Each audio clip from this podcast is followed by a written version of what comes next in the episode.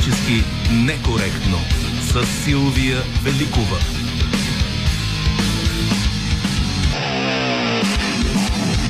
За последното издание на Политически некоректно преди предизборната вакансия на предаването ще работим заедно с Андрея Манукян, Добрина Карамболова и Валина Георгиева. Следи вашите коментари в социалните мрежи. Музиката избира Марина, Великова. След малко ще ви кажа какво ще слушаме. А сега да ви подсетя за анкетата, която можете да попълните, ако искате в стори на Facebook, Instagram, както и в Twitter и Telegram. А въпросът ни е простичък. Как ще гласувате? С хартияна или с машинна бюлетина. Що се отнася до музиката, избора ни днес е да слушаме музиканти, които са се докоснали до политиката. И така, в предаването ще чуете Ицо Хазарта, Нона Йотова, Калин Велев, Стоян Михалев и Киора и Светли Витков и Хиподил.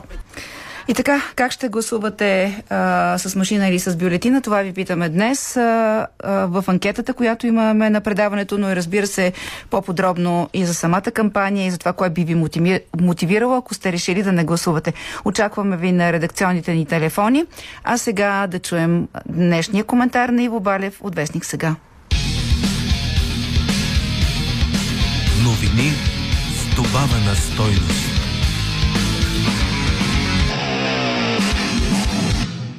Една година живеем в стрес, защото недалеч от границите ни се води война, в сравнение с която нашите неволи с инфлацията и политическата криза изглеждат като нежни удари на часовникарско чукче. Но самият стрес е като чук и даже не обикновен чук за гвозда и като в съветския герб, ами боен чук, като символа на частната военна компания Вагнер. Бойният чук, наричан на български Вария, е символ на произвола в тази военна групировка Вагнер. Самите вагнеровци се хвалят, че изпълняват екзекуции с боен чук. И даже записаха видео как ще изпращат на Европарламента такъв чук нацапан с червена боя като кръв и положен в кълъв за музикален инструмент. Символиката тук е многослойна. Музикалният кълъв напомня, че те са Вагнер, те са оркестранти в филхармонията на смъртта и възмездието. Има също така символична връзка с чука на бог Тор от германо-скандинавската митология, която, както е известно, е извор на вдъхновение за композитора Вагнер. Чука на Тор бил толкова тежък и мощен, че един негов удар предизвиквал гръм небесен. Не като оная песен, дето с малки чукчета ние чукаме чакълчета. Не случайно Рихард Вагнер е любимия композитор на Адолф Хитлер. Малки копия на този митичен чук скандинавците бутали под леглата на младоженците, за да са плодовити и да народят големи космати викинги с рога. Тия космати скандинавци са били големи страшилища във военното дело, сума народи са пречукали, а според някои теории те са се разплодили толкова много, че са поставили началото на големи народи като руския. У нас пък по случай годишнината на войната, гражданин атакува с боен чук паметника на съветската армия в София и разбива споменателната плоча. Посолството на Руската федерация естествено реагира отрицателно. Това е разбираемо. Само, че реакцията беше пак с правописни грешки и странни руско-български хибридни думички. Аз, понеже съм най-големия русофил в България, винаги много се обиждам на тази небрежност в отношението. Толкова ли няма в посолството някой с нормален български, който да поправят тия грешки в комуникацията? Това ми се вижда дори неучтиво и високомерно към страната домакин. Разбира се, дори да си подобрят българския в посолството, това няма да изглади политическите ни разногласия. Така че и този малък проблем с езика е като чукче за пияно или най-много като чук на железничар. От ония с дългите дръжки и малката глава, дето на гара Горна Оряховица жепейците почукват с тях, за да си правят проверките на разните там елементи в ЖП състава. На атаката срещу паметника реагира и Бойко Борисов. Този боен чук на българския политически и любовен живот. Бойко Борисов се обяви в защита на чуконосеца и против паметника на съветската армия. Мнозина му напомниха, че Борисов в миналото е защитавал паметника и дори е получил руски орден за това. Но аз пък в случая съм на страната на Бойко Борисов, защото преди войната беше едно, сега е съвсем друго. Войната променя всичко. И дори аз, макар да съм манекен и мечтател за мир, преосмислих радикалния си пацифизъм. Аз лично не бих участвал в бойни действия, но всячески подкрепям печалния военен труд на украинския народ, който защитава земята си от агресора. И така,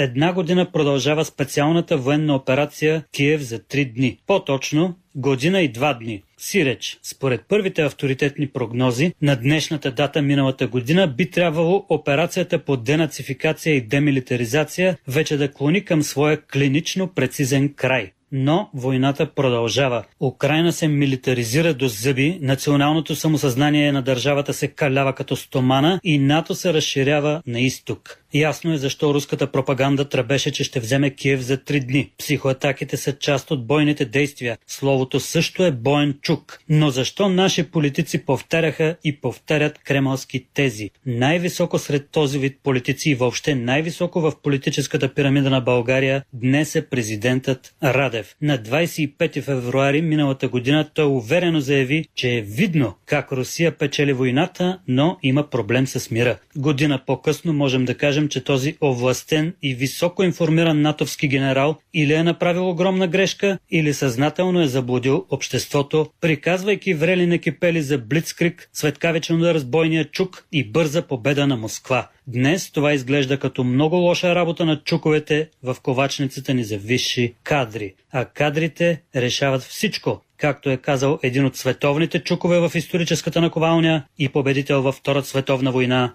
Йосиф Сталин. Новини с добавена стойност.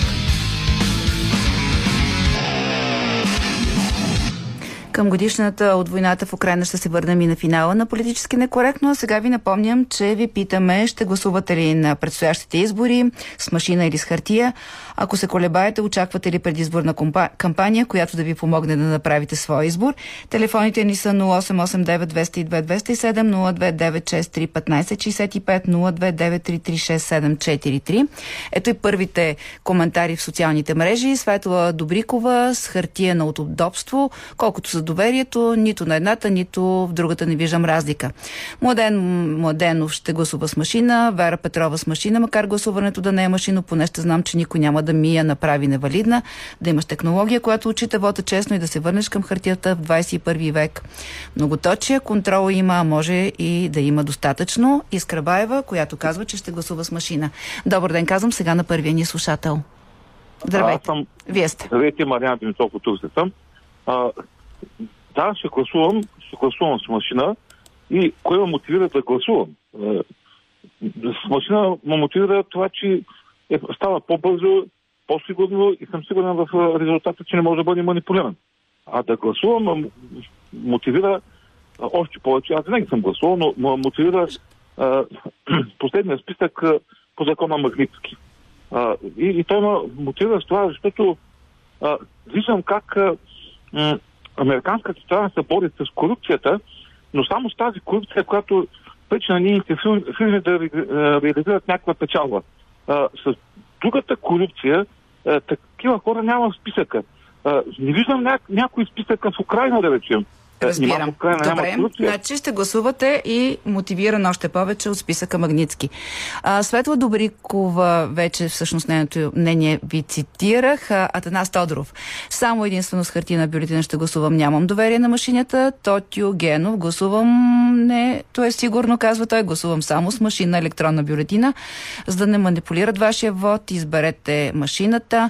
Електронната бюлетина не могат да я манипулират, пише той. И отново към телефоните. Добър ден. Здравейте, Петър Пешев от Лобия. Здравейте. Здравейте. А, разбира се, че с конвенционална стандартна бюлетина трябва да се гласува. А колкото до Ицо Хазарта, колкото пъти да го пускате, няма да стане работа. Всичко добро. А, добре. А ние след малко ще пуснем и други, така че от сега да кажем не... Това не е агитация за гласуване, просто музиканти, които са влезли в политиката, но ако някой е решил, че е обратното, не може да бъде убеден в противното. Веселин Божиков, тези избори ще са най-опоручени и купени, гласувалите отново ще намалят. Ако има някакво увеличение на вота, то ще е за възраждане поради антивоенната им риторика. Провоенните партии не могат да увлекат с това избиратели. Хората ще гласуват геополитически, корпоративно и пазарно. В политическия вод ще има изненади, вида на бюлетина не от значение за вота и избирателната активност. Масовостта се инициира от позитивни възможности, каквито според нашия слушател липсват. Цветан Манков очертава се титаничен предизборно агитационен сблъсък на първите две сили и двете десни. Да не вземе да настъпи анхилация в дясно, за който не знае, анхилацията обяснява нашия слушател е сблъсък на равни количества вещество и антивещество, следствие на което се отделя чиста енергия, друга не остава, завършва с усмивка този пост. Добър ден сега отново към телефонните ни а, обаждания. Кой, кой е на телефона? Добър ден, уважаема госпожо Великова. Аз ще гласувам на изборите само с хартиена бюлетина. И ще ви кажа защо. Защото хартиената бюлетина осигурява сигурност на вота, защото всяко електронно устройство може да бъде манипулирано. Може да кажем първите пет кликвания нали, на, това на изборите, да, това да бъдат правилни.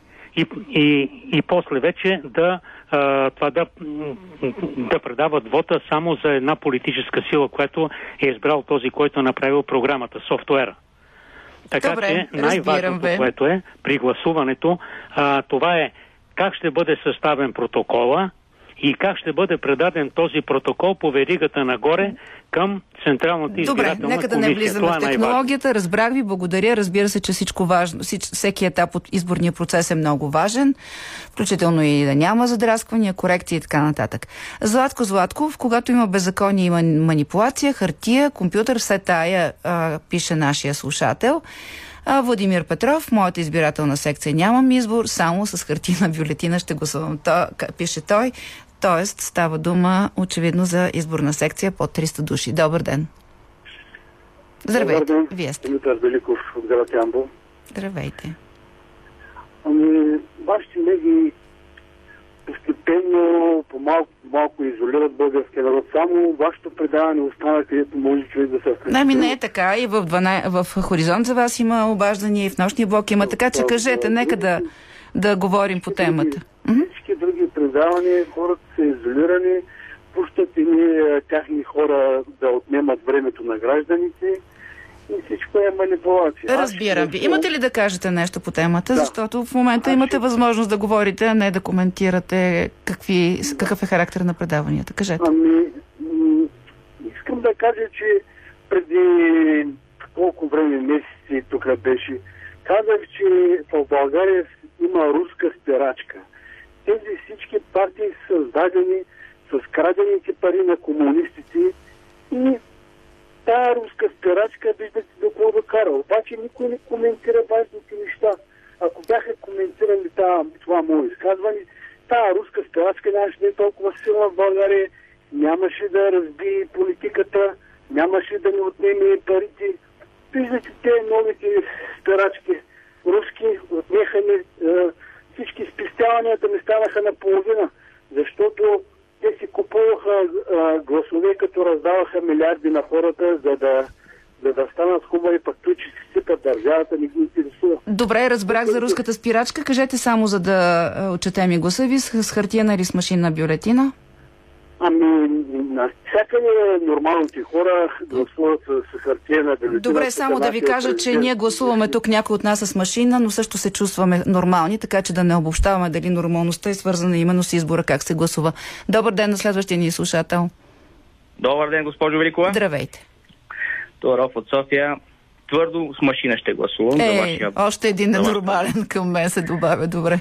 Защото машината все пак, според мен, е- трябва да се е ясно, че машината няма как да бъде манипулирана, въпреки всичките нагласи, които се свалят по медиите.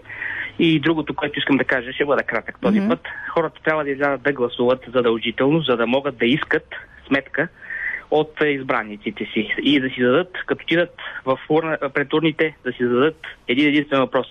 Защо ГЕРБ отново печели избори и тези, които искат да ги сменят, могат ли да направят нещо различно от това, което се случва в България? Нека това да си зададат и най- стига с манипулациите хората само да искат да има промяна, но да не отиват да гласуват. Благодаря, от чуване. Добре, аз ви благодаря. Диляна Тодорова по принцип а, пише тя, машините се манипулират, но реално сега машините ще са принтери за бюлетини, защото протокола от тях няма да се взима под внимание, ще се броят бюлетините. След размисъл реших, че машинната бюлетина ма е по-сигурна от другата, защото при ръчно отбелязване на гласа, примерно, може да се използва симпатично мастило и после бюлетината да стане невалидна или примерно член на секцията да драсне с химикал бюлетината, докато я брои и да я обявят за невалидна под предлог, че гласуваш, ти е надраскал. Другото, което мисли, пише нашата слушателка, че може и целостта на някои хартийни бюлетини да бъде нарушена предварително и гласуващия да не забележи това, но после тези бюлетини също да бъдат невалидни, така че нейният избор е за машинната бюлетина, както се нарича на тези избори, онова, което ще излиза от машината. Ангел Славчев ще гласува с машина, Танас Димитров този път, пише той, нарочно ще гласувам с хартийна бюлетина. А, към телефоните отново добър ден. Добър ден. Здравейте. Здравейте, Милов от Русе се обаждам. Ще гласувам с машина, понеже машините ставаха само принтери и от притеснението ми да няма пак някоя отметка допълнително и да имаме пак стотици хиляди бюлетини невалидни. Ще гласувам с машина. Да, така има. Такава теза имаше и наша, една от нашите слушателки, че поне там се гарантира, че няма кой ти допише гласа. Добре, благодаря ви. Следващия ни слушател? Ако обичате. Вие сте, госпожо. Госпожо, вие сте. Оля? Вие сте, слушаме ви. Благодаря много. Добър ден, госпожо Добър ден. А, аз няма да гласувам. А, така. И ще ви кажа защо. Защото съм вече жена на възраст. Толкова години по, по време на демокрацията очаквах, че живота ще стане по-добър, по-хубав, особено за нас пенсионерите, но от ден на ден се разочаровам и надеждата ми вече угасна. Затова няма да гласувам.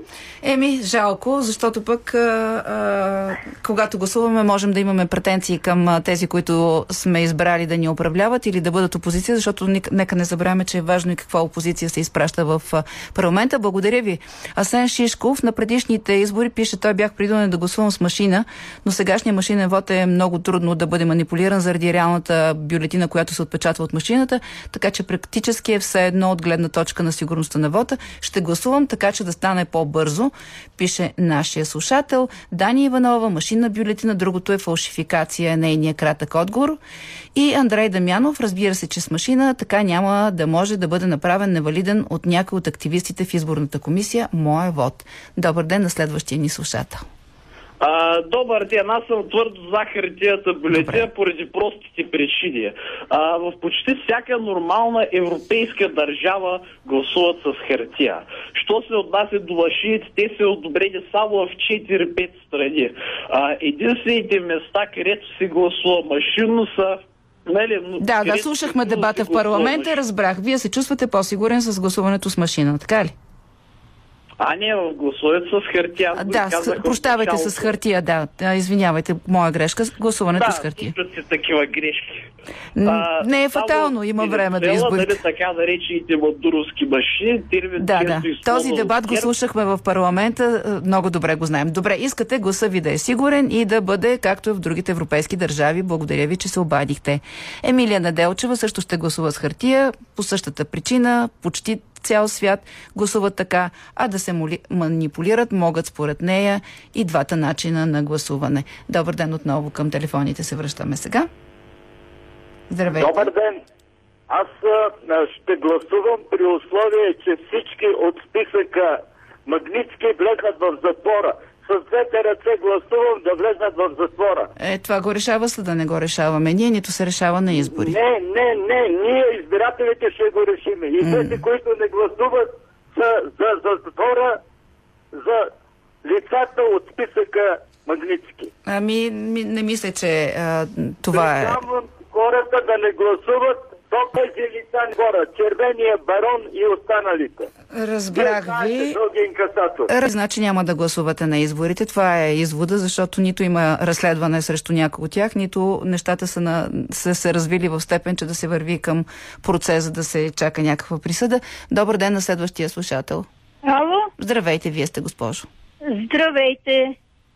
Аз ще кажа, че няма да гласувам за никой, защото 33 години само се борят кой ще дойде да управлява, по-големи лакеи да станат на Запада, за народа не мислят, а, въобще в а, а, за провинцията става на въпрос. В България съществуват само 4 града и София е държава в държавата, аз не искам да живея в такава А, а, държава. а няма да гласувате И из- Така? за смяна на обществения строй.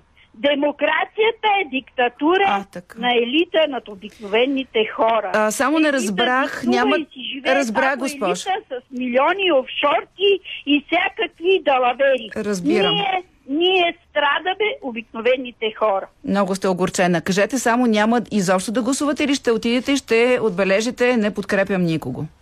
Няма въобще Няма да, да отида, няма да им правя, да им повдигам Избирателната активност. Добре, хубаво. А, отиваме отново към мненията в социалните мрежи. А, Райна Дамянова, относно начин на гласуване, не смятам, че способа има значение. Важни са политическите насоки, на къде имат намерение да ни водят нашите избраници.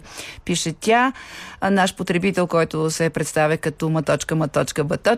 Аз дори нямам особено желание за гласуване, но все пак ще гласувам с машинна бюлетина. Като човек, работил в комисията, се убедих, че е по-сигурно хубав ден ни пожелава а, този наш слушател. И Людмила Стоянова, която казва, че ще гласува машинно, а ако имала възможност, ще да избере дори електронното гласуване. Пътуваме с самолетите, въпреки че някои падат, всичко може да се ма- манипулира, така че сигурност никога няма е нейната мотивация да избере този начин на гласуване. Сега имаме ли слушател? Добър ден. Ало, Вие добър сте? Здравейте, казвам се Пламен Петков от. Здравейте. Здравейте, ще гласувам за възраждане. И... Аз ви питах с какво не е за кого, но може да кажете и за кого. Да, Да. извинявам се. Ма то даже е интересно. И как ще гласувате за възраждане? С а, машина. Добре, защото Първо те няма защитават тезата за машината, така че ще да се получи противоречие. Ако... Да, ще гласувам за, за тях, защото не искам страната ни да бъде колония на Украина, на САЩ. Не, бъде, не искам да бъде придатък към Украина. Не искам да от сутрин до вечер да слушам по медиите как Украина печели, как ония надрусвания наркоман е казал това на и трето. Дали, дали можем да обереме малко определенията? А, госпожо Водеща, извинявам се за определението, но аз съм го чувал от ваш а, гост, който е действително... Значи, а, със сигурност това не е останало без реакция на водещия, така че нека да наистина па- пазим добрия тон, когато си говорим. Добре, благодаря ви. Разбрах с бюлетина и за възраждане. Гинка Радева ще гласува с машина. А, извинявайте, поправям се с машина и за възраждане. И Гинка Радева ще гласува с машина. А, хартината бюлетина се унищожава много лесно. Едно отрастване и става невалидна. Както добре знаем, това е едно от нещата, които една от партиите най-много настоявало за хартини бюлетини. Дори преподава на своите представители в СИК. Не знае за коя партия става дума а, и дали това е така. Надяваме се да няма такива инструкции към членовете на СИК да правят валидните бюлетини невалидни. Борислав Найденов пише, чакайте сега, нали разпечатките от машините ще се четат ръчно, тогава разликата между машинен и обикновен вод няма, казва той. Добър ден на следващия ни слушател. Добър ден, аз ли съм? Вие сте.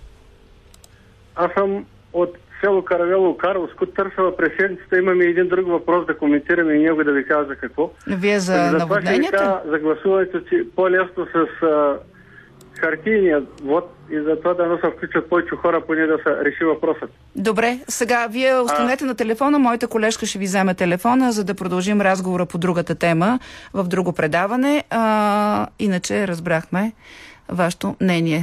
А, имаме ли слушател още? Да. Здравейте. Кой се обажда? А, обаждам се от Стара Загора, Георгиева се обажда. А, аз винаги, щом въведоха машините, гласувам с машина. Обаче, като чух списъците, кой къде е нагласен, той парламента ще бъде същия. Аз Има нещо такова, да. Дали да отида да гласувам. Пак същите хора. А, както каза един господин от Турската партия, 25 години съм в парламента. И какво е направил за 25 Тоест, а, вие искате да влязат нови партии ли? А, Не, нови хора. Тоест партиите да сменят листите, имената в Ами да, листите да си. сменят, защото всеки път избираме един и същи списък. И нищо не се получава. Еми, има преференции. Може да промените намеренията на партиите, ами, като гласувате преференциално. Може, после почват да притискат тия, които са... Да се отеглят, нали? Как сте ги разбрала? Еми, това е положението. Да. Партиите решават как да изглеждат листите им. Казват, че го правят, като се съобразяват с а, структурите си по места. Да се надяваме, че е така. Тодор Ангел ще гласува с машина, иначе ще ми направят бюлетината невалидна, пише той. Ивайло Тодоров най-добре според него е американския вариант за гласуване с бюлетини, които се поставят машините и тя се приема само ако е валидна. Стефан, където е по-къса опашката, там ще гласува. Това наистина е много сериозен аргумент. Отново към телефоните. Добър ден. Здравейте. Здравейте. Гало Петров съм от София. Здравейте. Ами аз ще гласувам с машина, въпреки че хартияната коалиция направи всичко възможно да, да го обезмисли. Все още мисля, че е по-добре с машина.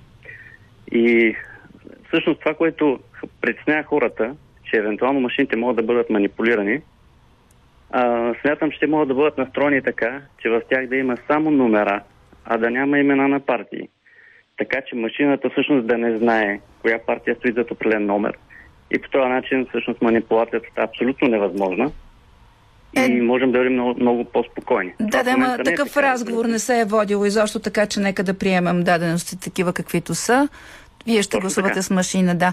А, обаче ето може да коментирате мнението на една слушателка. Тя казва не е важно как се гласува, софтуера, който обобщава резултатите. Вас притеснява ли ви а, и по време на обсъждането на промените в изборния кодекс? А, много се говореше за това кой държи кода, кой а, може да го манипулира. Вас това притеснява ли ви? Ами, представяме в момента, аз се занимавам с софтуер, знам за какво mm-hmm. става дума грубо.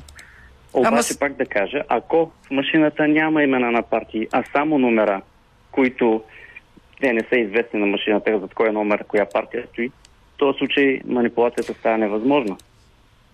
Нали разбирате? Разбирам. Благодаря ви. Петър Ставрев, хартината бюлетина беше въведена заради играта на химикала се след отварянето на урните. В Европата никой не си е помислил да фалшифицира, затова продължава с хартия, гласувам с машина, за сигурност, пише нашия слушател. И още едно мнение, преди да вървим към рекламите на Соня Сим, ще гласувам на машина, защото съм спокойна. При ръчното броене на разписките няма да ми бъде променен вота и не може да се направи на валидна бюлетината. Напомням ви, че може да продължите да гласувате в анкетата ни, която също е на тази тема. С машина или с хартия ще гласувате на 2 април. Към края на предаването ще видим какво е съотношението на силите. Както каза една слушателка, много важно е а, за кого да се гласува и в този смисъл от тук ще започне разговора с заместник председателя на ГЕРБ Томислав Дончев, който е в студиото на политически некоректно за листите. Здравейте, господин Здравейте. Дончев. А, по-консервативни, по, как да кажа, сигурни за определени хора, които се смятат, че ще провеждат политиката на ГЕРБ ли са тези листи, които от гледна точка на водачите, които видяхме вчера. Ще стигнем до листите, ако позволите преди това в рамките на 30 секунди. Днес нали е ден за, ден за прошка. Едва ли ефира е най-подходящия начин, защото това е личен акт, но считам за, считам за редно, без някой да ми е дал такова право, да поискам прошка на всички българи от името на политиците. Защото ако приемем, че всички са с добри намерения, не винаги действията им са на нивото на добрите намерения. Сигурно, освен от гражданите, трябва да поискаме прошка от журналистите, когато думите не са слаби, когато са изхабени или когато вместо да кажем нещо, което поражда смисъл, правим дискурс на очевидното. Добре, и аз да поискам прошка тогава от слушателите, от вас, въпреки че наистина политиците трябва много повече да са внимателни какво правят продължаваме и какво нататък. Говорят, и какво, какво говорят, говорят да. защото това е една от реалности, която думите пораждат веднага смисъл, съдържание, понякога действие. Добре, понеже сме на, на, на темата за говоренето, може би е важно и да помнят какво са казали преди, защото много често сменят позициите забравят какво са казали. Вашия лидер често бива упрекван именно за това, че сутрин казва едно вечер друго, така че да, думите са важни. По принцип, много сериозен риск, когато говориш много в политиката, се налага да говориш много и когато се натрупат много думи, винаги, винаги една конструкция в някакъв момент, когато вермите интервали са по-дълги, влиза в противоречие с друга. Няма значение, че са отнесени към различни политически епохи. И какво ни говори листата на ГЕРБ от гледна точка на нейните водачи? А, знае, че става дума за политически решения. Между другото е важно да кажете как всъщност те определят водачите. Хората ги от структурите ги пожелават или вие в ръководството ги подреждате? Не, не. Номинациите се правят на, ниво, на ниво структури, като ролята на изпълнителната комисия много рядко, много рядко да пренареди това, което са пожелали местните структури от съображение, да кажем, от национално ниво. Е, сега случи ли се това? Няколко случая подобни имаше, но аз не откривам никаква сензация в една или в друга посока Ми, в листите ни. Например, няма го а, бившия финансов министр в Перник, на негово място Георги Георгиев, който пък казва, че миналия път е трябвало да му се освободи място от други, които с преференции са го из, из, изтласкали. Има ли такова мислене? Защото да той все пак беше острие в да, последния парламент. Да бъдеш е, кандидат за народен представител и народен представител не е единствения начин да правиш политика и не е единствената форма на принадлежност към, към партията. Въпросните утвърдени политици, защото говорим за бивши министри. Особено в случая с е, колегата Анани, говорим за изключително опитен човек, бивш министър, и то на две министерства, заместник министър той си остава част от нашия екип. Нали разбирате, че а, ви питам, защото сега, когато излезе втория списък Магницки, един от аргументите а, по отношение на Владислав Горанов беше и той не беше в листите. Тоест има значение, когато има... някой изненадващо вече има, не е в листите. Се, но, но, но, без да ви провокирам, без да ви провокирам, а, всъщност бихме могли да водим обратния разговор, да ви питате защо едни и същи хора са в листите, няма ли, да ги, питам. няма ли да ги подмените с по-млади хора, така различни лица хората, и така да. нататък. Така питат и хората. Всъщност подредбата на, на листите на, на отбора, кастинга, ако позволите да се пошегувам с, с, самия, с самия себе си, е трудна задача, защото от една страна трябва да има една консервативна линия, трябва да има приемственост, трябва да се работи с хора, които са опитни, в същото време отбора трябва непрекъснато да се освежава, пак с неполитически, ако щете, избито и конструкции, трябва да се вкарва повече свежа кръв, защото трябва дразновение, освен това трябва да се отглеждат, да се отглеждат нови кадри. Дали сме намерили оптималния баланс, ще видим, мисля, че да, надявам се, че да. Защо? Имайки предвид, че групата в, групата в последния парламент беше съчетание между всички тези противоречиви изисквания. И младост, и малко повече дързост, да не говоря с клишета, и опит, и ако щете, и стил. Сега, разбира се, ако а, вкарвахте повече депутати, не само вие всички партии, може би ще, ще да има и по-голямо разнообразие, но тук виждам, че всеки е за така запазил на позицията на, на ключовите политически играчи, защото е ясно, че няма да има много големи групи в този парламент. Има ли не, някакъв... Впрочем, какво е ясно, какво е ясно и какво не е, много е трудно да се прави еднозначна прогноза какъв би бил резултата след месеци, няколко дни, защото първо обществената и политическата динамика е много интензивна и аз не мога да съм изобщо сигурен как ще изглежда алхимията на общественото мнение след един месец. Мислите, че може да имате 120 депутати? Еми, за това говоря. Когато депутатите са около 70, ще... трябва много внимателно да гледаш кои са в листите. Сега, ако трябваше да ви е, зареждам с нездравословен е, оптимизъм и да демонстрирам неадекватно самочувствие, можеше да го кажа. Иронизирате ли някого? Да. Е, само, че нивото на предаването и разговора с вас не подхожда да се държа Такъв по подобен е предаването и такова, не се притеснявайте. Кажете, има Имаме нещо... амбицията да бъдем, да бъдем повече. Това не е спорт, това не е война. Амбицията да бъдем повече означава, че сме генерирали повече доверие, нали така? Има ли нещо специално в това, че да кажем а, Борисов, разбира се, той сам по себе си е специален, но Десислава Атанасова и Красимир Вълче водят две, две листи. Но това не е за първи път. Но питам, защо само те водят две листи? По предица персонални и професионални специфики или връзка, примерно, от типа родно място или професионален профил, примерно, давам пример, колегата, колегата Вълчев от години му е на сърце тема енергийния преход, комплекса Маришкия басейн. Нали беше образователен? Няма значение. Но и това му е Няма значение. Няма значение. Той поддържа активни контакти с всички представители на местната общност. За повечето такива загадки си има съвсем прагматично да. обяснение. Сега, а, само да чуя от вас, тъй като, въпреки че го чух от господин Борисов, но все пак ще го видим ли в този парламент, както той каза при Цветан Каризова в лице в лице. И това за вас важно ли е а, той да бъде шефа на групата ви? Сега, поред аз не виждам какво повече или различно бих могъл да кажа от това, което той е казал в Не, дали е било импулсивно на... или съвсем сериозно го обмисля, защото той понякога... Доколкото го познавам, дори когато нещо е изречено под формата на по-импулсивен изказ, обикновено зад него стои размисъл. И? Той ще го видим в парламента. Така каза.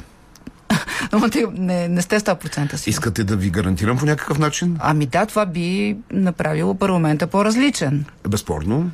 Безспорно. Безспорно. А, не виждам причина да не бъде. Още повече, това не е за първи път. 2013, доколкото си спомням, той беше народен Много представител. преди колко 10 години. А, а, това е важно, защото а, той идва да каже, че в ГЕРБ настъпва някаква промяна, защото вие може и да не се съгласите, но издърпването на Борисов назад, на фона на призивите да се пенсионира, по някакъв начин беше да се отстрани един дразнител. Сега той се връща като депутат, вероятно като шеф на група, като човек, който ще преговаря около правителството. Може ли да го видим и като кандидат за министър-председател? Сега, поред дразнител не бих казал, но поради специфика на политическия живот, последните две години, повече от две години, целият огън а, беше насочен, насочен срещу, срещу него. Дали е, дали е дразнител, не мога да коментирам, но, но факт е, че голяма част от а, критиката, от политическата риторика на, на опонентите беше персонално насочена срещу него. Колкото до хипотезите за различни форми политически, примерно ГЕРБ СРС е първа политическа сила, връчения първи мандат, какво ще направим, ми е трудно да отговоря сега и то не защото маневрирам и бягам от отговор, защото зависи от много нюанси. Първо зависи с каква мощност сме първа политическа сила. Второ зависи от коалиционните валентности в парламент. Трето зависи от парламентарното присъствие, брой народни представители, брой кресла на другите политически сили. Ние сме готови за всички, те са три варианти, ако трябва Кои да са бъдем. те? Титулярно партийно правителство. С Борисов премьер? Например. И защо не? Питам. Макар, че макар че сме давали достатъчно сигнали, че и други варианти в, са възможни. псевдоправителства, псевдопроекто правителства само. Сега псевдоправителство. Еми е- тези, които беше ясно, че само проформа се представят така. Няма значение. Това Така. е, това е удобен начин на обществеността, на другите политически сили да се даде сигнал достатъчно ясен, че и такъв вариант е възможен. Втория вариант, е, втория вариант е опит за, хайде да не кажем, стерилен, но не политически кабинет. Тип Гавро, Тип както казват Тип колеги. Третия възможен, третия възможен сюжет е правителство на младсинството. Ни- Ние в крайна сметка от гледна точка на политическите модалности ни вариант различен от тези трите нямаме. Така, а, после ще говорим и за коалиционните варианти. Това ако сте а, първа политическа сила. А, Тома Биков каза в едно интервю преди време, че ако не стане с пър... мандата на първата политическа сила, няма да стане изобщо. Имате ли варианти за ако не сте? Вие първа политическа сила, втора и втората диктува правилата. В случая се твърди, че продължаваме промяната и демократична България. Това- С тях си дишате да, във врата. това, това знам, че е легитимен легитимна политическа конструкция, кой диктува правата, малко ми прилича на, малко ми прилича на, на, на детска игра. Нали? Ще стане това което, това, което аз кажа. Впрочем, си мисля, че една от причините да имаме поредица от безплодни парламенти последните две, последните две години е субстанцията на политическия егоизъм, Аз ви който питам дали се е в възможно парламент. правителство ГЕРБ, СДС, ППДБ изобщо такъв вариант или по-скоро варианта е първата с някой от три нататък. Или там съответно втората. Дали няма да осложняваме и без това сложния политически живот в опитите да даваме еднос- едносрични отговори? Не, не, да дайте отговоря, продължи. да ви отговоря не, не. да, да или Аз не. не искам да или не.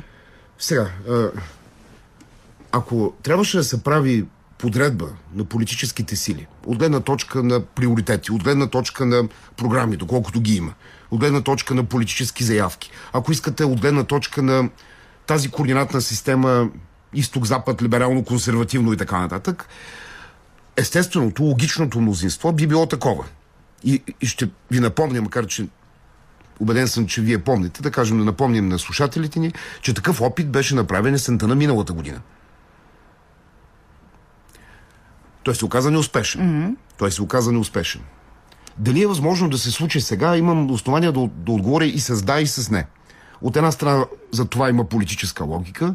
От друга страна, ако погледнете уста на кампанията, изобщо цялата политическа риторика на нашите опоненти,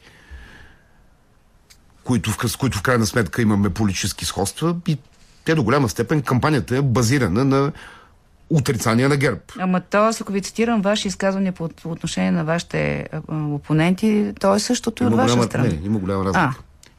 Е. Ако, ако, Цитирам, ако, ако съм невъзпитан, би казал, че това е политически пошипозук, но понеже съм възпитан, няма да го кажа. Не съм го казал. Ма казал сте го. Не съм го казал. така че, а, мисля, че взаимно. Не, не, не. Ако, но, ако, позволите, ако, ако, позволите да, ако позволите да поясня, в крайна сметка, когато има политически сблъсък, когато има е, размяна на понякога на остри реплики, този процес никога не остава едностранен. Когато един я започне, другия обязателно му отвръща. Но, какво имам предвид? Ако се е случило да се сражаваме, надявам се да останало в рамките на думите, с политически, с политически опоненти, нека се пак да не забравяме, че от, отвъд острата риторика, ние имаме идентичност, имаме цели, имаме програма, имаме принципи, имаме експертиза. Като много често цялото политическо присъствие на другите се изчерпва в това, че те са против нас. В психологията има, такъв, има, има такава конструкция формулирането на собствената идентичност чрез отрицанието на другия. Това, впрочем, е така понякога граничи с патологии, понякога понякога като политическо движение. Примерно това е много типично за някои радикални, примерно расистски формации и така нататък. Сега, в началото поискахте прошка и се извинихте, но може би е важно и да добавим тук, че е хубаво и малко по-критично да бъдем към себе си, Аз... защото наистина ваши колеги а, използват много нелицеприятни а, определения по отношение на продължаваме промяната. Затова изглежда нелогично, когато Борисов казва, че ето, например, структурите виждат такава възможност за съвместно управление а, между не, вас и продължаваме да промяната Демократична с, България. С, с остите, остите реплики, защото най- най-кратко най-краткото ми обяснение би било в стила каквото повика от кого да, се обади. Да, ви викат мафия и мутри, вие съответно им казвате какво беше Далавера, Джи, еди какво си въпроса. Впрочем, от това, от, от това не може да произлезе нито едно, нито едно Нищо, прагматично така е. решение. Е. И аз съм убеден, че каквито и политически емоции, дори върхове да има, който и да е български граждан, той не праща никой в Народно събрание или последствие, примерно в някои от институциите на, на, на държавата или примерно в Министерския съвет с единствената цел да обижда някой друг. Напълно така, съм убеден. Сега, по-трудно ли обаче за вас би било това така наречено евроатлантическо обединение, за което много се говореше, буквално се чакаше, че ще се случи след изборите през, септем... през октомври? Октомври ли бяха вече? Да, октомври бяха. Когато ПП и ДБ са заедно. Хващам нюанса и поднюанса в а, въпроса ви, защото ако говорим за сътрудничество с а, формациите, те доколкото си спомням са три, в Демократична България, каквито да. емоционални реплики да, да има, аз го намирам за много по-лесно и много по-естествено.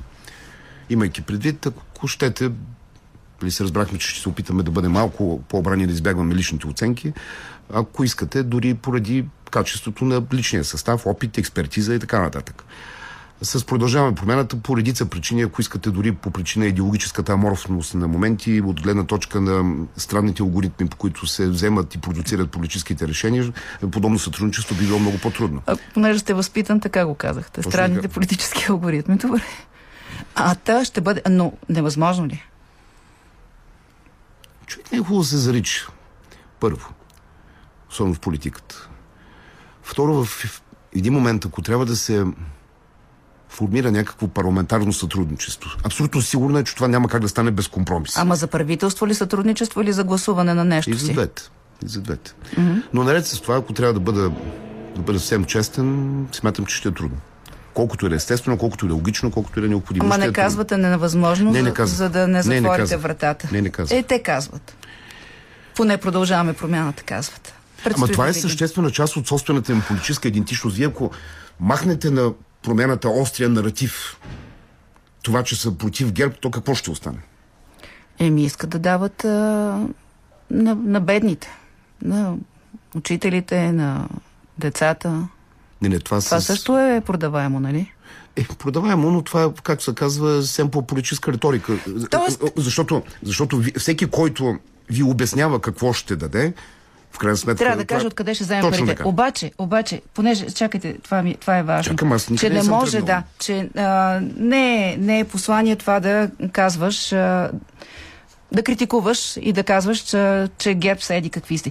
Вие смятате ли, че за тези две години, защото ние сега буквално ще направим две години от тези избори, след които ГЕРБ излезе от властта, а, вече не е а, неудобно, не е а, непрестижно да си от ГЕРБ? Защото имаше период, в който това беше буквално основна червена линия. срещу ГЕРБ. Е, това беше се За оформило тези две като, години помекоти ли се отношението към вас? Беше се оформила като основна част на политическата тъка, но въпреки това, в тези две години не забравяйте, че голяма част, близо една четвърт от българите, въпреки тази остра политическа ситуация, не отеглиха подкрепата си към нас, за което искам да, за което искам да я благодаря. Сега, аз, аз съзнавам какво ме питате, дали ГЕРБ е станал по-приемлив партньор и, и Точно дали, така. е, дали е станал... Дали всъщност вече ние, вие сте извън фризера, там влезе, продължаваме промяната? Заедно с ДБ, защото са заедно в момента. Сега не приемам тази работа с, с, фризера, защото всяка политическа сила, щом присъства в българския парламент или щом е получила някаква значима форма на обществена подкрепа, заслужава уважение. Аз мога да съм несъгласен с политиките, които прокламира, мога дори да не харесвам лидерите и в никакъв случай не мога да кажа тази политическа формация, аз ще се правя, че не съществува и няма да се съобразявам с това, което казва, нали така?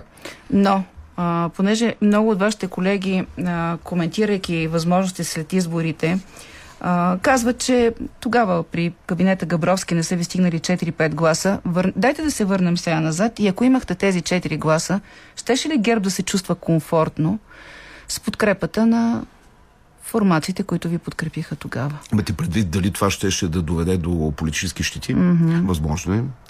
То е възможно и, както се казва, да има и други причини за политически щити, макар че кабинета беше набор от много добри личности експерти. В Да, голямата да, ама хората гледат кът- кой стои зад гърба му и вижда, че там ГЕРБ е заедно с ДПС. Не, не, ако позволите да, ако позволите да довърша, вече отговорих, че по принцип всяка, всяка форма на парламентарна конструкция на мнозинство носи плюсове и носи минуси. Но има още един сюжет. В крайна сметка ние щяхме да бъдем в ситуацията да подкрепяме едно правителство без да имаме оперативен контрол върху действията му. А винаги едно правителство, освен позитиви, носи и негативи. Да, имаше хипотеза да се, да се трупат негативи, въпреки всичко и до днес днешен смятам, че това беше добър, дали временен, дали средновременен, средносрочен вариант да се излезе от политическата криза. Още повече, че съм убеден, че това правителство можеше да, да управлява и да свърши добра работа. Искате да кажете, че може да има правителство излъчено от ГЕРБ, което да е еманципирано и да не зависи от това Борисов да се появи и да каже гласувайте еди какво си, направете еди какво си ли? Айде сега да ни симплифицираме. Питам. Така. Сега, в крайна сметка, когато едно правителство, дори политически стерилно, е предложено от дадена политическа сила, несериозно да се твърди, че това е съвсем независимо, защото по отношение на най-съществените неща, на него му трябва парламентарна подкрепа. За законопроекти, за бюджет, но оперативните му действия, оперативните му действия със сигурност се отличават с много по-голяма степен на самостоятелност. Добре, сега ако погледнем към следващия Вие парламент. нали не смятате, че Борисов, Дончев или който е бил друг, по цял ден ще звъни на някой министр, му каза какво да прави. Това е. Еми, ако не го, ако не му намерите някакви ангажименти на господин Борисов, може и да, да го той- прави, но но той той- като стане депутат ще бъде заед да ръководи групата. Не, по мое наблюдение, той дори когато не беше народен представител, имаше и има достатъчно Личи си, да, в ангажименти. социалните мрежи. не само социалните Изглежда, мрежи. да. Те, социалните мрежи не са универсално отражение на реалността, дори понякога, ако сме да отбележа, формират, формират друга паралелна реалност. Е, неговите са едно към едно, така Неговите че са едно всъщност а, знаем, че там манипулация няма. А, пак ще... А, питах ви за, за такава подкрепа, защото искам да разбера дали вече по-приемливо за вас изглежда и а, да сте заедно с ДПС във властта. Аз на този въпрос се опитам да се сетя колко пъти съм отговарял изобщо и колко пъти съм отговарял Значи на, след съм отговарял на 48-то вас. Народно събрание има нужда от повече отговаряне на този въпрос, защото там вие много, много пъти бяхте заедно с ДПС. Имате предвид, че сме имали, Гласувахте. че сме имали още гласувания. Мгм. Би да, ама ние сме имали още гласуване с Българската социалистическа партия, Така с е. продължаваме промяната, с Така е. Демократична България. Така е, но с ДПС с български- вие с имате български- комплекс от ДПС по принцип, да не бъдете прикач... прикачени към Не, тях. комплекс нямаме, но е, понеже много често ми задава този въпрос с нападателен ракурс и аз без дъща влизам в отбранителен. Не, не, не ви нападам, питам просто. А, пак, Дали ако вашите структури пак, биха ако искате да избягаме това? от простите, простите отговори, ако, ако гледате програмни идеологически послания, няма как да ни отбележим, че има сходство. От друга страна, аз считам, че подобно правителство, ако говорим за, ако говорим за коалиция, допълнително ще разедини българското общество. Първо, няма да доведе до стабилност, до успокоение. На второ място, не мисля, не говоря от тяхно име, но казвам, че не мисля, че подобно решение ще бъде подкрепено от нашите членове, структури и симпатизанти. Тогава какво остава? от тези, които се очаква да влязат. Ние го коментирахме. Продължаваме промяната е сложно. С ДПС... Не казахме, че е невъзможно. Да, но не казахме, че е невъзможно. Да, с ДПС не са готови вашите структури. БСП Е, като- мисля, че там имате изрично решение или има като, някаква като промяна. казвате, като казвате не, са, не са готови, звучи като някакъв процес, че днес не са готови, а пък утре ще бъдат. Аз нямах предвид това. Добре, да, да, разбрах ви. А с БСП твърдо не. Вижте, тук вече почваме да говорим за, както ги нарекох преди време, то придоби някаква обществена плътност, вече говорим за аритметични мнозинства. Почваме да на- напасваме кой с кого от гледна Питам точка се на да се брой на... за две години какво се е променило в отношенията за партиите, затова ви подпитвам така. Даже... Много, много неща се промениха, а най-важното, което се надявам да се е променило, в един момент и политиците и гражданите да са разбрали, че политиката не е някакво състезание по надвикване и не е, е някакъв шампионат, кой кого по-цветно ще убеди. В крайна сметка, нека да напомним. Нека да напомним, че в крайна сметка политиката е процес, занят феномен, изкуство за самоуправление на обществото. И смисъл на политиката, поне така аз както я възприемам, е в този сложен дискурс да се пораждат прагматични решения, които да са от полза на хората. Да, да, ама все пак трябва да може да се състави правителство Да. математически. Да. Няма как да избегнем. То трябва да са аритметически, трябва да се, Аритметически. трябва да се, разбира се, не може да избегнем от аритметическия компонент, но наред с това, едно правителство, то трябва да, трябва да има логика, трябва да има смисъл, трябва да е натоварено с минимум вътрешни противоречия. Аз съм работил в коалиционни правителства и знам, когато между различните политически сили има различни виждания, какви вибрации, колко трудности при управлението довежда. Разбира се, ако има силно лидерство, ако има дебат, ако има разговор, голяма част от тези противоречия могат да бъдат изгладени. Но и, впрочем, последното титулярно правителство, четворната коалиция, е ярко доказателство, че когато събереш политически сили, между които няма нищо общо, как това в повечето случаи не поражда добър резултат. Нали Точно така? това исках да кажа, че всъщност вие сте работил в коалиционни правителства, където обаче ГЕРБ е бил достатъчно многоброен, за да може да Не е така. То не е, гарантира... не е въпрос на мощност на, на единия спрямо, спрямо другите са партньори. Не, не е само. Не, не. В крайна сметка, за да се постигне един модус на, модус на съгласие, необходимо убеждаване, не- необходимо е много ясни цели, които всички са се съгласили предварително да си сложат подписите преди да мине гласуването в парламента, че това е посоката, която следваме. И най-вече необходимо е една взаимна увереност, че съответното правителство, което работи, дава добри резултати. Иначе къвгите и разпределението на отговорността, кой е виновен за нещата, които не се получиха добре, става много остро. Добре, и сега да се върнем в живота. С кого може да се се, случи не това след... Не, не. Това по принцип, което казвате е вярно. Въпросът е и самия вие дадохте достатъчно примерни, примери, че е сложно. С коя от формациите, които влизат в следващия парламент, ви- виждате възможна подобна Или ние предвидимост? изборихме три от възможните, от възможните формации. Направихме детайл, дета, ГЕРБ детайлен, с направихме детайлен преглед. Искате- предварително подписване, яснота, гаранции, минимум Сигурно е, сигурно е едно. Сигурно е едно. Първо, и впрочем последния парламент е все пак някакво движение в правилната посока, защото ние върнахме за позабравения жанр на разговорите между политиците и между политическите лидери. Въпреки, че отстояват различни принципи и цели, въпреки, че са различни, въпреки, че понякога се е налагал да се сражават с думи, политиците трябва да си говорят. Защото когато политиците не си говорят, това означава, че обществото е разделено на различни групи, които по никакъв начин нямат диалог, не си говорят една с друга, което едва ли някой го иска. Второ, няма да стане без компромис, трябва да я водиш модуса на съгласието.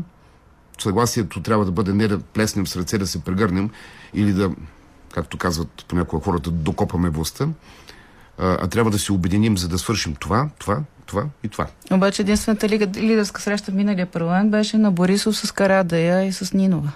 Факт. Факт. Другите ги нямаш. Търсите някакъв знак в това нещо? Питам. Не. Понеже имаше няколко пъти беше рециклиран въпроса дали това е закачка за възможна Е, той даже го каза след следващите избори експертно. Имаше. Това беше закачка. А, закачка. Е, дали са го разбрали? Много важно. Е, дали не може да сведем целият политически наратив до, до, до, до, до, простото говорене? Нали? Понякога, е. понякога трябва да има... И да сме понякога- по-сложнички. Понякога трябва да има метафора, понякога трябва да има ирония. Нали не е забранено? Не, не, не. Въпросът е дали е възможно да видим среща, на която е Борисов с а, Кирил Петков, Киро Ясен, както ги наричате, Христо. А, без да ме обвинявате в някаква, вас, някаква ама не- прекомерна доза утопизъм, За мен е, след сформирането на след сформирането на следващия парламент трябва да има среща на всички лидери на политическите сили, които са представени. Някакъв спокоен разговор, дали пред камерите, дали, дали, дали без камери, защото в крайна сметка това е волята на българския народ. Това е задачата, уравнението, която българите са ни дали на избори и нашата тежка отговорност всички политици е от този резултат да, от този резултат да произведем нещо. Това в крайна сметка няма как да стане с шукане по аглите по кюшетата, трябва да стане на среща. Добре, очаквате ли да сте първа политическа сила? Борисов каза, че ще биете продължаваме промяната с 10%. Те твърдят пък, че те ще ви бият, защото Не, всъщност казаха, социолозите им ги крият а, истинските проценти. Не е хубаво един политик да се оправдава с, да се оправдава Е, с социолозите. Още Не повече, са първите. още повече аз съм, аз съм работил тази работа. Това е много сложна наука, много сложна Добре, но занаят. очаквате ли да сте с, с много първи или с малко? Ще работим за това. Сега, в крайна сметка, очакванията. Каква Ще работим, ще работим, за, ще работим за това. Тя кампанията, кампанията не е започнала. Е, тя не е Поне свършила. формално не. Тя не е свършила. И с това съм съгласен. Да, а какво, как, очаквате ли щета, а, защото това е една от прогнозите на анализаторите, а, имиджова от случая с включването на Владислав Горанов във втория списък Магницки? Тя не е сериозно да твърдя, че няма да има ефект. Какъв ще бъде, съвсем скоро ще разберем. А може ли да понесете щета, защото не сте застанали достатъчно здраво зад него, както направи госпожа Нинова? Тя декларация имаше по отношение на това, че БСП стои зад своите хора. Магнит. И какво значи да застанем достатъчно Еми, здраво? Някой, ня- някой да го дърпа на някъде, пък ние да сме му хванали за краката да не го даваме сега. Е, разграничихте се на практика. От него оставихте го някакси да се оправя сам. Това. Тоест как да се, тоест как да се оправя сам. Еми, т.е. да видим какво ще направи българското правосъдие. Стана ясно, че Борисов е знаел, цитирам го, бил е в съответните институции, Не, където това е. понеже, понеже, понеже използват елегантни езикови конструкции, то ако българското правосъдие е решило да направи нещо с Горанов, ни като политическа сила, какво, какво, какво да направим? Тя в крайна сметка политическата сила може да изрази само позиция. Но може да стоите зад него и да казвате не, докато те не кажат, ние сме твърдо зад него, Той е наш вярваме на член. нашия човек. Той е наш член. Е, как е ваш член? Наш член е. Твърдо, проверено е. Е, какво, какво значи твърдо? защото Аз- то- той- първоначално то, то, това е двоичен код. Или е наш член, или не е наш член. И продължава да е ваш член. А, Борисов коментира, че не е член на ръководството. Това е имал предвид тогава, да. Н- И по- как, тоест, какъв, каква би могла да бъде тази имиджова щета? Да ви вкара в обяснителен режим? Еми да, аз и в момента се обяснявам по темата, ако не сте обърнали внимание. Не, то, защото аз ви питам, питам дали избирателите. Аз не съм ви избирател, господин Дончев, аз да, да, питам само. съм. А, А, сега, ако искате малко, по, малко по-сериозен разговор да, по темата, сериозен не, е, че- да, за не, че- избирателите дали е важна тази И, тема. и то е много отвъд а, сепаративния разговор. А, дали а, присъствието на, на Горанов в списъка Магницки ще, ще предизвика ефект. Със сигурност ще има ефект. Какъв ще бъде, както казах, ще разберем. Скоро ме ми се ще... Не съм убеден, че ние като общество не че укор към вас. Не го проведохме по най-добрия начин този разговор, защото това е сигнал. Това е някакъв сигнал и той при всички случаи е многопластов и според мен са необходими усилия различни от тези за ден или за два да го разчетем по най-добрия начин. Аз от една страна всичките списъци магнитски, хем откривам логика, хем понякога, хем понякога я губя. Едно е сигурно обаче. Едно е сигурно, че и предвид реакциите тук си мисля, че това е ярко доказателство, че ние, щях да кажа като общество, но по-справедливо да кажа като институции, очевидно не сме в състояние да си свършим, да си свършим работата, щом някой отвън ни дава някакви списъци и ние така се гледаме смутено, като видим какъв е, какъв е състава в, е, в един или в другия списък. Ярко доказателство, че институциите в България, нямам предвид само тези, които са част от съдебната власт, имат остри дефицити. А и самия факт, че от... Аз правих проверка, дано да съм бил прецизен, от 10 човека в Европа са е, държавите членки. Санкционирани Да, по Магнитски, българи. 8 са в България. Това е потрясаващо. Добре, да, обаче а, всъщност вие казвате, не, не, не визирам само съдебната власт, но всъщност Борисов а, на, на практика обвърза списъка с а, реформата именно в прокуратурата, заявявайки, че ако а, е бил прият закона Зарков, е нямало да се стигне до този списък. Аз като казах, че не визирам само съдебната власт, по никакъв начин не изключих и ако тук говорим за институции, които са отговори на първо място, това са институциите на съдебната власт, които, които има работата да въздават справедливост и да казват кой е невинен и кой е виновен, нали така? Сега, понеже много ви обвиняват, че вие пречите на тази съдебна реформа, че Но Гешев е ваш. неща, какви не неща са Да, а, и, че Гешев е ваш, че той ви покровителства. Знаете, и включително и а, задържането на Борисов Горанов и Се- Севделина Арнаудова беше, защото преди това нищо не се е случвало. Вие намирате ли за нормално, а, например, а, толкова години прокуратурата държи, да държи на трупчета, включително и срещу вашия лидер? Разследвания, проверки. Само все пак в полза на прецизността, нека да вкарам, да вкарам още един сюжет. Вие смятате ли, че по време на управлението на промяната 7 или 8 месеца, да, ни, да не спорим колко са, докато Бойко Рашков беше начало на МВР, ако МВР беше намерил годни доказателства, нови факти и обстоятелства, дори и при липса на съдействие, както твърдят от страна на прокуратурата, той нямаше да ги развее, нямаше да се постарае да убеди обществото, че ето вижте какъв голям хайдутин е този и колко е виновен. Аз нямам... Не, не, не бива да го пропускаме и това. Не бива да го допускаме, но не... На, Да го пропускаме, не, казах. Да, не бива да го пропускаме, но не бива и да не се съмняваме, защо 3-4 години продължава едно разследване и резултати по него няма. И дали това не прави Ние политическите лидери зависими. Ние непрекъснато трябва да се съмняваме, освен това, както е казал Декарт, непрекъснато трябва да проблематизираме очевидното. Да. И в този смисъл можем да очакваме, както каза господин Борисов, първото нещо, което вие да направите в новото Народно събрание, е действително да задвижите съдебната реформа. Аз имах даже едно малко по-радикално предложение, което вероятно е сте изпуснали. Еми, А, и това беше да се използва месецът Чула преди предизборната да. кампания. Да. Всички партии, които, както се казва, са включили това сред приоритетите си, имам предвид съдебна реформа, да използват това време по най-добрия начин, да могат да работят по едни по-прецизни, по-прецизни текстове. Да не се налага нощни заседания, да дирим съгласие, както се казва, за този член или за този текст в коридорите набързо. В крайна сметка, част от промените са сериозни, те са дори преосноваване на някои от системите. Едва ли ще, едва ли ще спорим с вас, че това не е необходимо да се прави в рамките на ден-два. Така де, но това няма да стане очевидно, защото вие казахте тези два месеца, то случи, един е мина. сметка, да, ще, да, се случи, ще се случи в самото Народно събрание. Впрочем, господин Зарков, служебният министър, аз имах възможност да го слушам, ако ме не лъжа паметта преди а, седмица или две, който в ефир каза, че те самите работят по усъвършенстването на текстовете на, на въпросния закон, който за мен е, за мен е добра новина. Този смисъл, надявам се, от Министерски съвет в Народно събрание да постъпи един много по-усъвършенстван текст, което безспорно ще улесни парламентарната работа. Тоест, започвате с съдебната реформа. Със сигурност.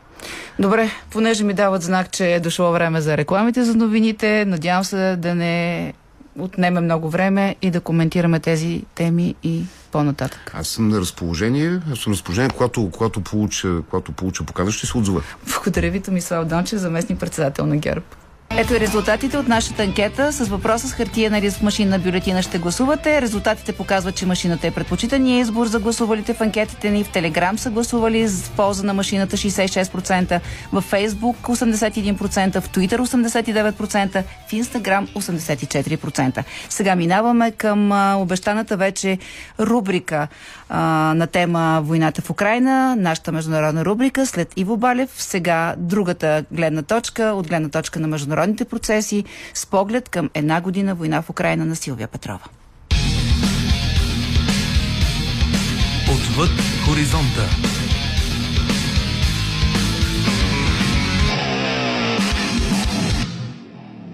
Пълна подкрепа за Украина декларираха почти всички западни лидери в седмицата, в която се навърши една година от руското нахлуване на 24 февруари. Че Киев може да разчита на американска помощ, се разбра категорично при изненадващото посещение на президента на Съединените щати Джо Байден в украинската столица в понеделник, първото подобно от началото на войната. Руският президент Владимир Путин отговори с решение да преустанови участието на страната си в последното руско-американско споразумение за контрол над ядрените оръжия. Освен това, той се зарече да продължи с офанзивата в Украина, обвини Запада за ескалацията на конфликта след обещанията на съюзниците на Киев за нови оръжия и заяви, че западните елити не криели целта си за стратегическа победа срещу Русия. Путин, който описва свободата на избор в интимен план в либералните държави като екзистенциална опасност, обяви, че педофилията е обичайна практика на Запад. Защо войната няма да приключи скоро, според Ричард Хаас, президент на Американския съвет за външни отношения? Войните приключват по един от двата начина. Или едната страна доминира и надделява на бойното поле, или двете страни са склонни на компромис за мир. Не виждам потенциал за нито един от тези сценарии. Нито Украина, нито Русия са в позиция да вземат надмощие над противника. Дори да дадем на Украина съвременните оръжия, които иска. Путин приема, че времето е на негова страна, че Западът ще се изтощи и не е склонен на компромис. А с проточването на войната украинците втвърдиха позициите си. Искат руснаците да напуснат тяхната територия. Искат репарации, търсене на отговорност. Няма почва за компромис. Световно известният експерт по геополитически и економически риск Иан Бремър също не очаква прекратяване на огъня или край на войната, чието економически ефект по думите му се усеща в целия свят. Мисля, че по същото време следващата година отново ще говорим за Русия, но не знам дали ще говорим толкова много за Украина. Възможно е военните действия да намалеят. Двете страни ще се изтощят, може би подкрепата за Украина ще отслабне. Допускам го, но въпреки това Русия ще остане най-силната изолирана държава на световната сцена, а това е невероятно опасна позиция и именно този е най-важният въпрос. Кой ще мигне първи? Русия, Украина, съюзниците на Киев. Отрицателно за Украина би било западните страни да охладнеят в подкрепата си при засилване на ядрената риторика от страна на Кремъл. Нещо, до което един трети мощен играч, Китай, не би искал да се стигне и което заявява в разпространения тази седмица от Пекин план за уреждане на конфликта. Доцентът от факултета по обществена политика в Националния университет на Сингапур Алфред Ву коментира – за нещастие се върнахме към времена, наподобяващи студената война. Световната сигурност не е неосъществима мечта или нещо измислено. Много страни трябва да са много внимателни в подхода си, защото става въпрос за два големи ядрени отбора. Русия и Китай са ядрени сили, както и Съединените щати и някои от техните съюзници. Ясно е, че рискът от бъдеща война всъщност се покачва, а не спада. В контекста на войната в Украина, Западът трябва да помисли и за отношенията си с другите играчи на геополитическата сцена, като Турция, страните от Персийския залив, Индия и Бразилия. Тяхната позиция и економически зависимости не трябва да бъдат пренебрегвани, защото дори и географски далеч от горещата точка може да окажат съществено влияние върху развитието на конфликта, например подкрепяйки или отхвърляйки определени санкции.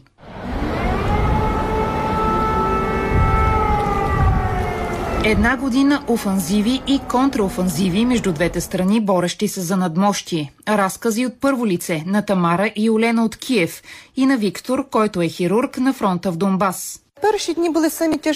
Първите няколко дни бяха най-трудни, защото хората бяха много объркани и оплашени. Всички бяха много притеснени и разтревожени. Родителите се страхуваха за децата си. Война тривае вже 9 років, фактично. Войната се води от 9 години, но през 8 от тях не засягаше живота на всички хора. Вече присъства във всекидневието на абсолютно всеки. Нашите деца са деца на войната. Научихме се да ценим всеки миг. Це саме основне. Бих искал мир, това е основното. Бих искал окупаторите да напуснат земята ни. Това, което се случва, е недопустимо за 21 век.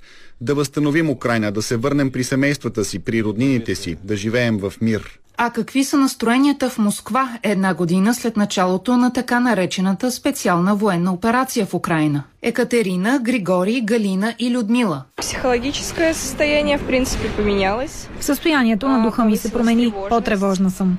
Не е ясно какво ще донесе бъдещето, а това много ме плаши. Студенти сме, много от нас искаха да учат магистратура в чужбина и това вече не е възможно.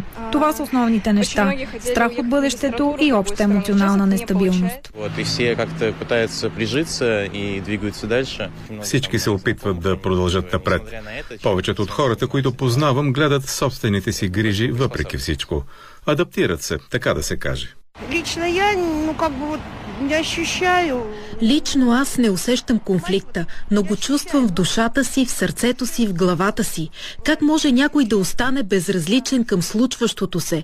Много съм разтревожена. Синът ми е на 40 години и може да получи повиквателна. Зет ми също. Жалко, ще гибнат люди. Жалко е, че умират хора и не успяха да се разберат по мирен път. Но в крайна сметка не искам ракети на НАТО да бъдат разположени близо до нашите граници. Най-силната болка обаче е загубата на близък човек. Такива случаи има и от двете страни. Какво се промени в живота на 75-годишната Валентина от Киев през последните 12 месеца? Поховала сина в армии и помер. Погребах сина си, който умря в армията. Погребах и съпруга си. Останах сама и ми е много, много трудно. Дано подобно нещо като войната никога да не се повтаря. Миналия февруари се оказва повратен и за Олга от град Джерджинск в руската Нижегородска област, която е загубила 23 годишния си син Александър. Казалось, что это очень быстро все закончится. Изглеждаше, сякаш всичко ще приключи бързо. Вероятно го беше страх да отиде в Украина. Нас също ни беше страх, защото се водеха сражения, макар и не най-интензивните. Когато си говорихме, нямах какво друго да му кажа, освен ако не отидеш ти, кой ще иде? Войници сте, положили сте клетва и трябва да изпълните дълга си. В ежедневието си приемаме, че политиката и дипломацията са като игра на шах. Без значение кой играе играта, гледайки полето, той мисли трезво и разсъждава преди да вземе най-доброто решение. Но случващото се в Украина показа и то не за първи път в исторически план, че всъщност всяка държава пречупва през своето национално самосъзнание войната. Стратегията на политическо лавиране се провали. И политиката, която трябва да се основава на обективни факти, не е изцяло рационален процес, а се обославя и от социокултурни концепции. Войната в Украина е предупредителен сигнал не само на европейско равнище, а и на световно, че десетилетията на политическа наивност и оптимизъм приключиха.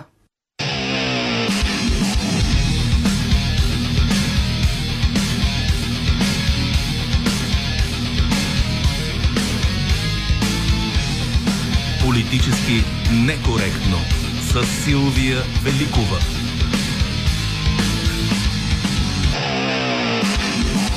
За предаването работихме заедно и с Андрея Манукян, Добрина Крамболова, Ивелина Георгиева, Марина Великова, Балев и Силвия Петрова. Хубав ден от нас. Ще се чуем след изборите.